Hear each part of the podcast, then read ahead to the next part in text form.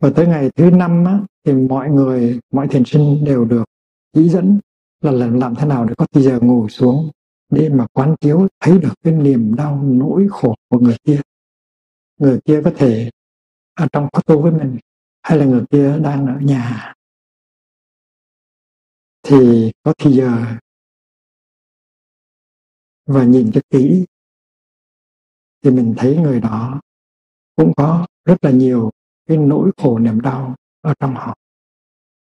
Ban đầu thì mình hằn thù người đó, mình trách móc người đó, mình cho người đó là cái suối nguồn của những cái đau khổ của mình. Mình cứ nghĩ rằng chỉ có mình khổ thôi, còn người kia không có khổ. Nhưng điều đó không có đúng. Bây giờ mình có thì giờ mình nhìn cho kỹ thì mình thấy là trong con người kia nó có rất là nhiều khó khăn, nó có rất nhiều nỗi khổ niềm đau. Mà tại vì người đó không có biết cách xử lý những cái khổ đau đó, cho người đó tiếp tục đau khổ. Và những cái khổ đau của người đó nó vung vãi ra xung quanh. Và mình là nạn nhân thứ hai.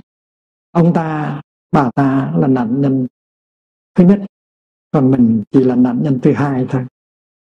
Khi mà mình có những khổ đau mà mình không có xử lý được á, thì mình là nạn nhân của khổ đau của mình, có phải không? Nạn nhân số một. Và khi mình khổ đau thì mình tự nhiên làm cho những người khác khổ đau. Dù mình không muốn làm cho họ khổ đau, mình cũng làm cho họ khổ đau. Thành ra những người xung quanh mình là nạn nhân thứ hai. Thì bây giờ mình nhìn cho kỹ thì mình thấy rõ ràng người đó đáng thương. Người đó có những cái nỗi khổ niềm đau mà không có xử lý được. Và cho tới bây giờ chưa có ai giúp cho người đó bớt khổ, xử lý được cái nỗi khổ niềm đau của người đó. Cho nên người đó cứ tiếp tục đau khổ hoài hoài, làm cho những người thân của người đó đau khổ. Thì thấy được như vậy rồi, tự nhiên cái hiểu và cái thương nó ào dâng lên. Lúc đó mình có thể nhìn người đó bằng con mắt từ bi được rồi. Lúc đó mình nhìn bằng con mắt trách móc, hờn giận, tại vì mình nghĩ rằng người đó đã làm cho mình đau khổ. Bây giờ đây có thì giờ để nhìn thì mình thấy rất rõ rằng người đó cũng là nạn nhân của khổ đau của người đó. Và khi mà thấy được những cái khó khăn, những cái khổ đau của người đó, thì mình muốn làm một cái gì đó, hoặc mình muốn nói một cái gì đó để giúp cho người đó bớt khổ. Mà khi mà mình muốn như vậy đó, mình muốn nói một cái gì đó, mình muốn làm cái gì đó để giúp cho người đó bớt khổ, thì lúc đó là mình đã có tâm từ bi trong lòng rồi. Mà phải có tâm từ bi là mình đã bớt khổ rồi. Nó lạ lắm.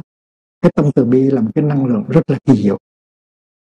Mình làm thế nào để cho cái năng lượng từ bi nó được sinh ra trong trái tim mình thì tự nhiên mình bớt khổ liền lập tức. Mà cái từ bi đó từ đâu mà sinh ra? Thấy được cái nỗi khổ, niềm đau của người đó và hiểu được những cái nỗi khổ, niềm đau của người đó, hiểu được những cái nỗi khổ, niềm đau của người đó thì tự nhiên cái tâm từ bi, nó chất liệu từ bi nó ứa lên.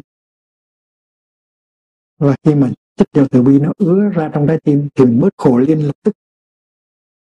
Và mình có thể bắt đầu nhìn người đó bằng con mắt xót thương. Và khi người đó thấy mình nhìn như vậy, người đó bớt khổ rất là nhiều. Tại vì trước đó mình chỉ nhìn bằng con mắt trách móc mà thôi. Mà chuyện này quý vị nên biết là chỉ cần tu năm ngày thôi là có thể làm được. Thiền sinh Tây Phương là họ như vậy. Ngày thứ năm họ được dạy những cái đó. Và họ được yêu cầu phải áp dụng cái phương pháp đó. Nhìn để thấy cái nỗi khổ niềm đau của người kia. Và áp dụng hai cái phương pháp gọi là ái ngữ và lắng nghe.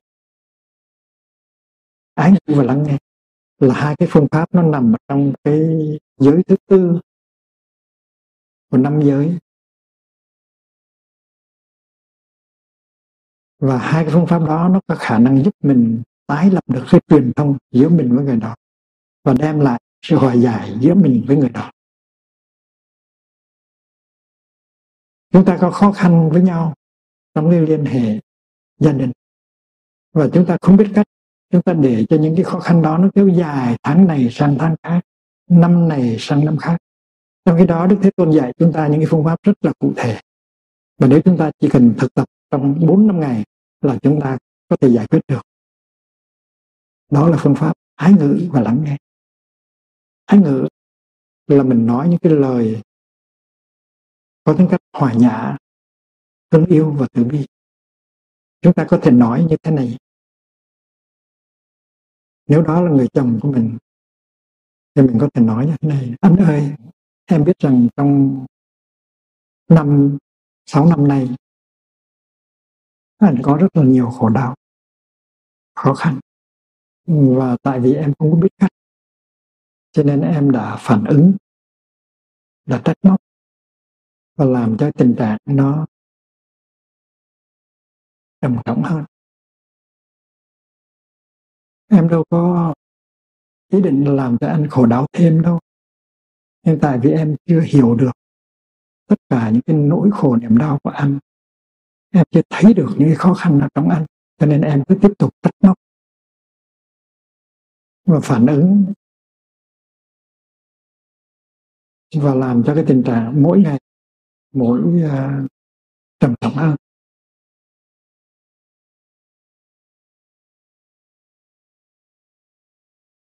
Vậy thì anh phải giúp em, anh phải nói cho em nghe hết tất cả những cái nỗi khổ niềm đau ở trong trái tim anh để em có thể hiểu được. Em tin rằng nếu mà em có thể thấy được và hiểu được những cái nỗi khổ niềm đau của anh thì em sẽ không có phản ứng như là em đã từng phản ứng trong những cái năm vừa rồi và làm cho anh khổ. Anh phải giúp em. Nếu anh mà không giúp em thì ai giúp em được nữa. Nói những cái lời như vậy là trong đạo Bụt gọi là ái ngữ, những cái lời dễ thương. Mà nếu trong lòng mình có một cái chút hiểu và chút thương thì mình nói được. Và muốn có cái chút hiểu chút thương đó thì chỉ cần ngồi lại mười phút, mười lăm phút để nhìn cho kỹ, thấy rõ được những cái nỗi khổ niềm đau ở trong con người đó, thì tự nhiên cái chất liệu từ bi nó ứa ra và mình có khả năng nói được như vậy. Trước đó là mình nói không được, mình giận quá ra. Thì tôi có nhớ một cái khóa tu ở Oldenburg, miền Bắc nước Đức, bảy trăm người Đức tham dự. Thì cái buổi sáng ngày thứ sáu, ngày thứ thứ sáu, thì có bốn người Đức lên báo cáo là tối ngày hôm qua họ đã dùng điện thoại cầm tay, đã áp dụng cái phương pháp ái ngữ lắng nghe và đã thiết lập lại được cái truyền thông với bố của họ.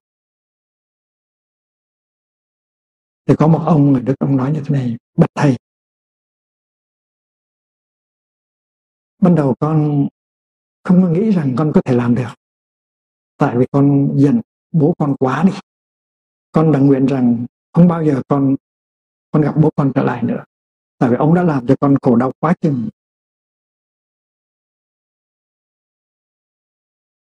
Nhưng mà tại hôm qua thầy đã dạy, cho nên con tìm đủ mọi cách để có thể thực tập được.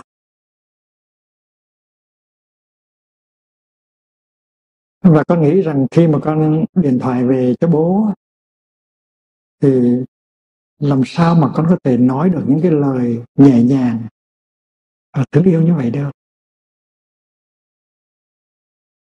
Nhưng mà tại vì con đã được tu năm ngày, con đã thở, đã đi, đã quán chiếu, đã thấy được những cái nỗi khổ niềm đau của mình và những cái nỗi khổ niềm đau của bố con.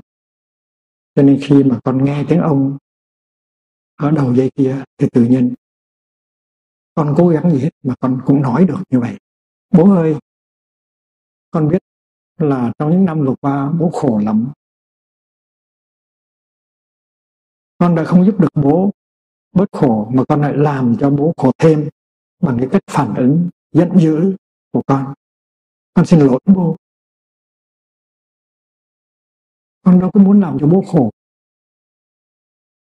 Chỉ vì con không có hiểu được, chưa thấy được những cái nỗi khổ niềm đau và những cái khó khăn của bố, cho nên con mới phản ứng như vậy.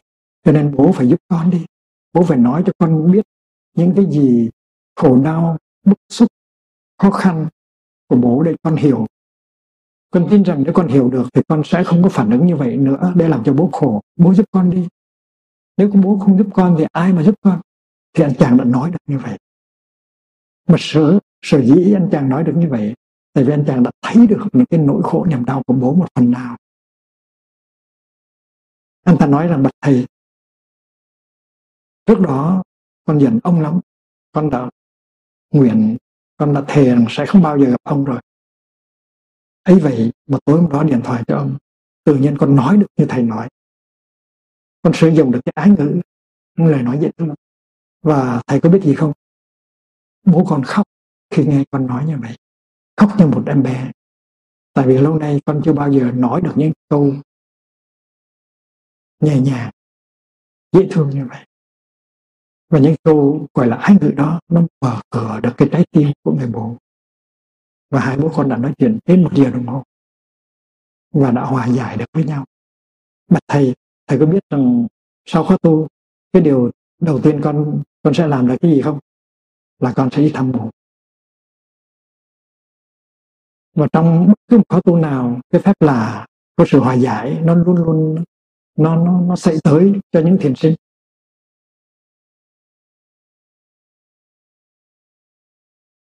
Cái người kia có thể là không có ở trong khóa tu, nhưng mà mình là người tu, mình tu được năm ngày và mình có khả năng hòa giải được. Thì khóa tu của chúng tôi tổ chức ở Tokyo, hay là ở Macau, hay là Hồng Kông, hay là Đại Hàn, nó cũng như vậy. Có những người đã dùng điện thoại cầm tay vào tối ngày thứ năm và hòa giải được với chồng, với con, với bố của họ. Rất là hay. Và những điều này là điều mình có thể học được từ Đức Bổn Sư của mình, Đức Sa Cha Muni.